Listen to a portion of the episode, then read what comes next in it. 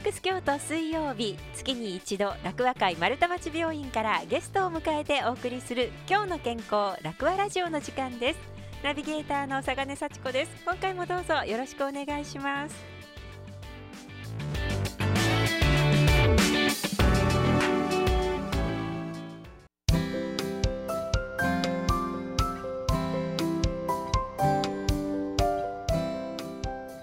さあ今日も楽和会丸太町病院からこちらの方をお迎えしました自己紹介お願いしますはい。楽和会丸太町病院救急総合診療科の上田です。上田先生よろしくお願いしますよろしくお願いします。さあトラトリビアということでいろんなお話を伺ってきましたが4回目の今回はどんなお話でしょうかはい。今回はあくびが人にうつるのはなぜかというのを考えてみたいと思うんです。医学的に 医学的にあくびがうつる確かにうつりうますつりますよね。はいであれすごい不思議だと思うんですよね。そうですよねでそれがちゃんとですね論文が実はあるんですよね。えー、そうなんですかはでこれはあの結論から言うと、はい、あくびというのは共感でうつる。あの共感性人に共感するの共感ですかそうです。ですからへーあくびを誰かがするとあ眠そうだな眠いよね私も眠いってあくびをするんですえー、そうなんですかこれ本当って思いますよ思いねます思いますでいろいろ調べられてるんですけども、はい人の場合ではだいたい4歳ぐらいからあくびが、が人にうつるようになるっていうふうには言われてます、うん4歳まではうつらないんですはね、い、だから3歳とか2歳の時にははい親があくびしても子供はあくびしないですへでえ。 4歳になって、はい。えー子供がこう社会性をちょっと学んでってですね、うんうん保育園とかでいろいろ学んでいくと、はい。友達があくびすると自分もあくびをするようになるっていうふうに変わってきますへえ。でもそれってなんであくびするか本当に共感なのかどうかはっきりしないですよねそうですよね。でこれを調べるためには人だとちょっと難しいので、はい。実はですね動物の研究が多いんですねえ、動物で。動物なんですねへーつまりね動物もあくびうつるんですよそうそうななんんでですすか。はい知らなかった。へえ。でいろんな動物で報告あるんですけども、はい。まず一つは人と同じような動物という意味で、まあ、チンパンジーは分かりやすいですそうね。ですよね。でチンパンジーも当然あくびをしますうつります、あ、映るんでうすつりね。ますへえ。で他には社会性の高い群れをなす動物としてオオカミの研究があるんですね。狼。オオカミはいはい、でオオカミはあくびをして他のオオカミがつられてあくびをするっていうのはする時としない時があったんです。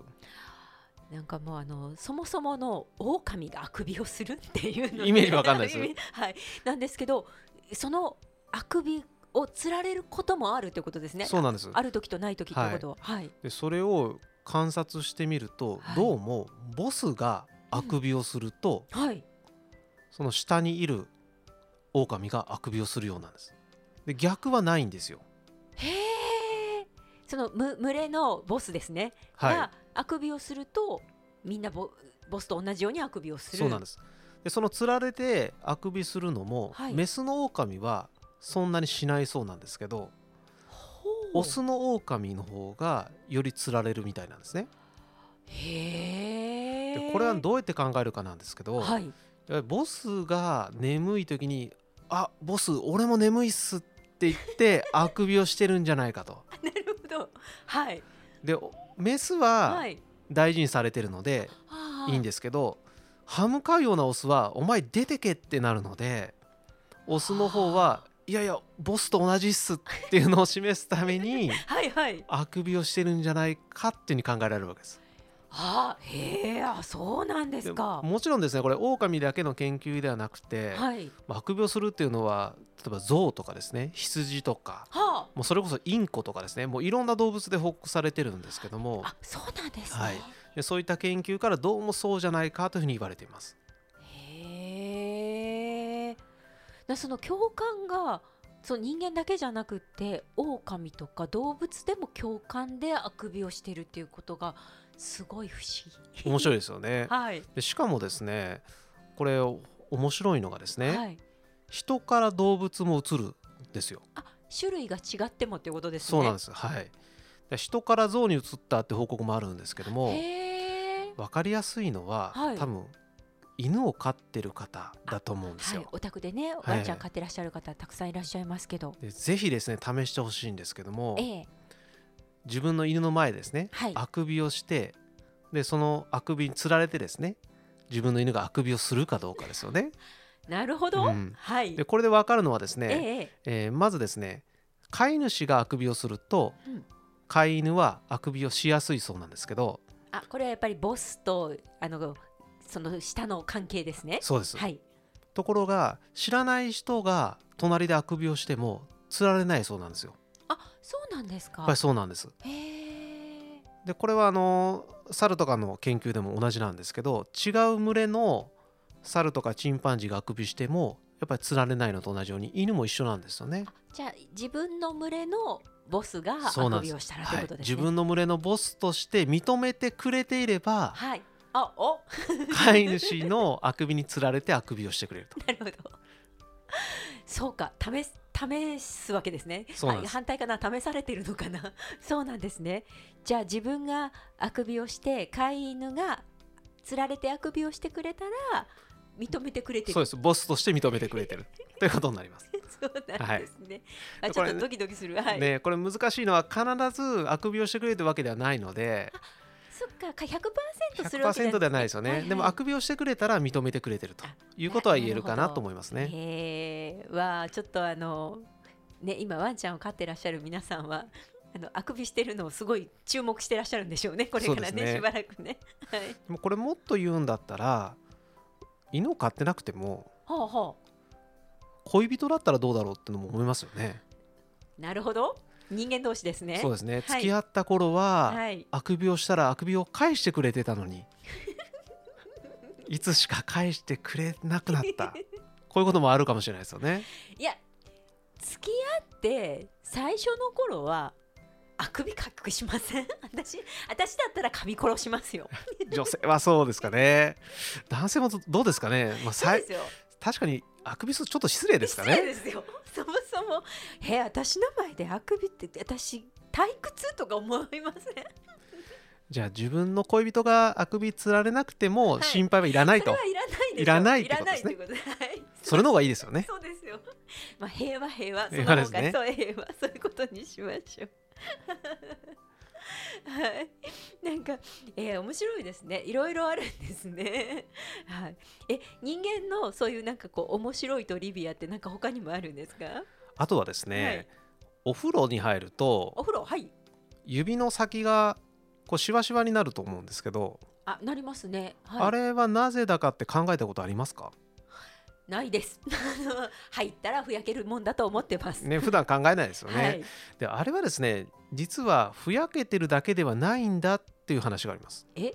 ふやけてるどういうことですか？もしふやけてるんだとすると、はい指の皮膚ってはい。分厚いんですよあー、はい。ですからあの塗り薬塗る時とかにはええ少し塗るぐらいでは体に吸収されにくい場所なんですねあだからそんなにふやけやすいかというとちょっと疑問があるんですー、そうですね。でそれよりははい手の甲の方がはい。手の甲の方、方が皮膚薄いですよあ、ね薄いですね。断然薄いこでっす、ちね。の方がふやけそうだなとおあるいは指先だけじゃなくてはい。手の真ん中ぐらいがふやけてもいいじゃないかと思うんですけどそうですね。ふやけるんだったら全体ふやけてもいいですよね。ですよね、はいでもなぜか指先がふやけないですかあ確かに指の先第一関節までのところですか、はいっていうんですか？ではい。ここにですね疑問を感じた研究者がいたんですよ、もう面白い方がいらっしゃるすごいですよねはいはいでその人がいろいろ考えた結果これはタイヤと同じだっていう結論にたどり着いたんですタイヤはいタイヤって溝があるじゃないですか、あります。はい。あれなんであるかというと滑りにくくするためなんですはい。あの雪道だったり、雨の日だったり、はいこう滑りにくくするための溝ですよね。そうですね、はいでまあ他の説明としてはあの山に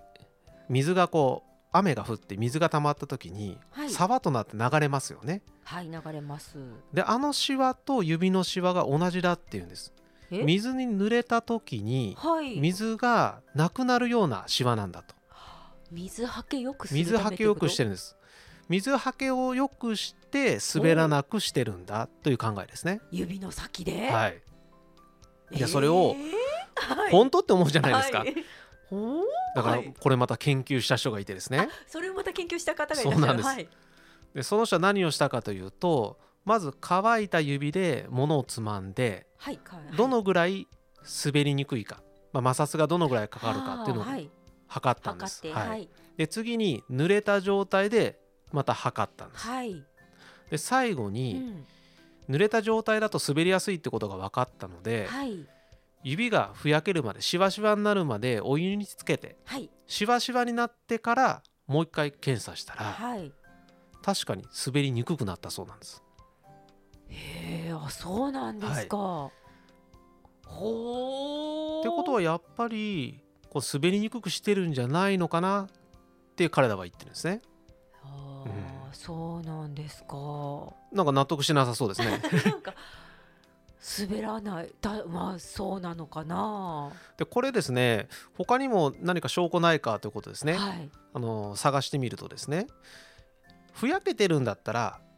ふやけてしまってるはいという感じで勝手にふやけちゃうわけですよねそうですねでもし滑らないようにしてるんだとしたら滑らないようにシワをわざわざ作ってるあ能動的にちゃんと指示が出て作ってる作ってるってことになりますねはいはいつまり何かが制御してるはい確かにでそういうのを体の中でやろうと思うとそれは神経になるわけですねあはいでこれまた気づいた人がいるんですあもうすごいなみんなはい怪我をした指怪我をしてはいはい神経が切れてしまった指あはいではいお風呂に入ったんですなるほどはいでそうしたらその怪我した指だけシワができなかったんです、はあこう神経がつながってないからそうなんですということはやっぱり神経のおかげでシワを作ってるってことになりますよねそうかふやけたただふやけただけだったらその怪我してる神経が通っつつながってない指もふ同じように溝ができるはずっていうことですねそうでふすやける数勝手にできちゃうんだったらそうなんですけどでもできなかったそうなんですはあなので神経がわざわざシワを作ってる作り出してる作り出してるへでえやっぱり意味があることだとややっぱり滑らないために作ってるんだろうという考えに至るわけですねそうなんですねいや確かに指先だけですもんねふやけるのいつもねそうなんです不思議ですよ不ね思議でしたよねまあ他にですね神経がこうやられやすい病気はいいくつかあるんですけどもああ例えば糖尿病の方とかですね、はいえーあとはパーキンソン病の方とかのもあるんですけども、はいそういった方を調べてみるとええやはりシワができにくいんです神経にちょっとこういろいろえっと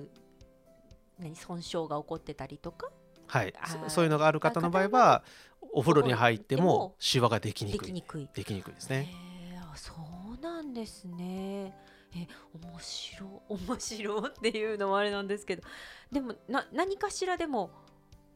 あそっかやっぱりあの体を支えたりとかするのに手が指が大事だからっていうので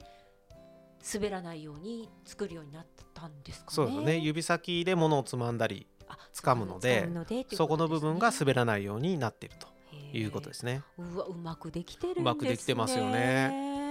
へえいや今まで気がつかなかったですけどそう思うとなんかちょっとふやけているのも愛おしいよ ね。へえわまたちょっとお風呂でふやけたらなんかじっくり見てみたいと思います。へえ意外とですね、はこういったあの日常生活で不思議に思ったものというのが、はい医学の発展につながっていくことが結構あってですねはいでこの指のシワがあのできるというのもいろんなその神経の検査ををするよりも簡単でかつ分かりやすい。すいんだということも注目されてきていますね。あそうなんですね。いやそして全然痛くないですしね検査してもそうですね検査もねあの、はい お風呂入ってくださいっていうだけですから、はいですよね。へえ、負担負担も少ないしいいですね。まあ何か普段と違うのおかしいななんてことを気づく方がいたら、はい、まあ、そういった方はぜひあの私の外来受診していただけるとそうですよね。そうですね面白いことがわかるかもしれないですね。あ本当ですねなんかちょっといつもと普段と違うんだけどとか今までとちょっと違うんだけどっていう時にはぜひあの上田先生のはい、お待ちしております外の来で。へはいお越しになってくださいいやーいやいろいろと教えていただきましたありがとうございましたまたぜひいらしてくださいはい、よろしくお願いしお待まちしすてお。ります。はい、ありがとうございました。今日お話しいただきましたのは落和会丸太町病院救急総合診療科の上田武史先生でした。ありがとうございました。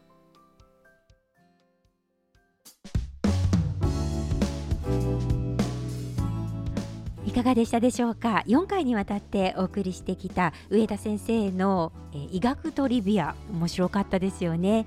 さあ来月はどんなお話が聞けるんでしょうか今日の健康ラクアラジオナビゲーターはサガネッチでした来月もどうぞお楽しみに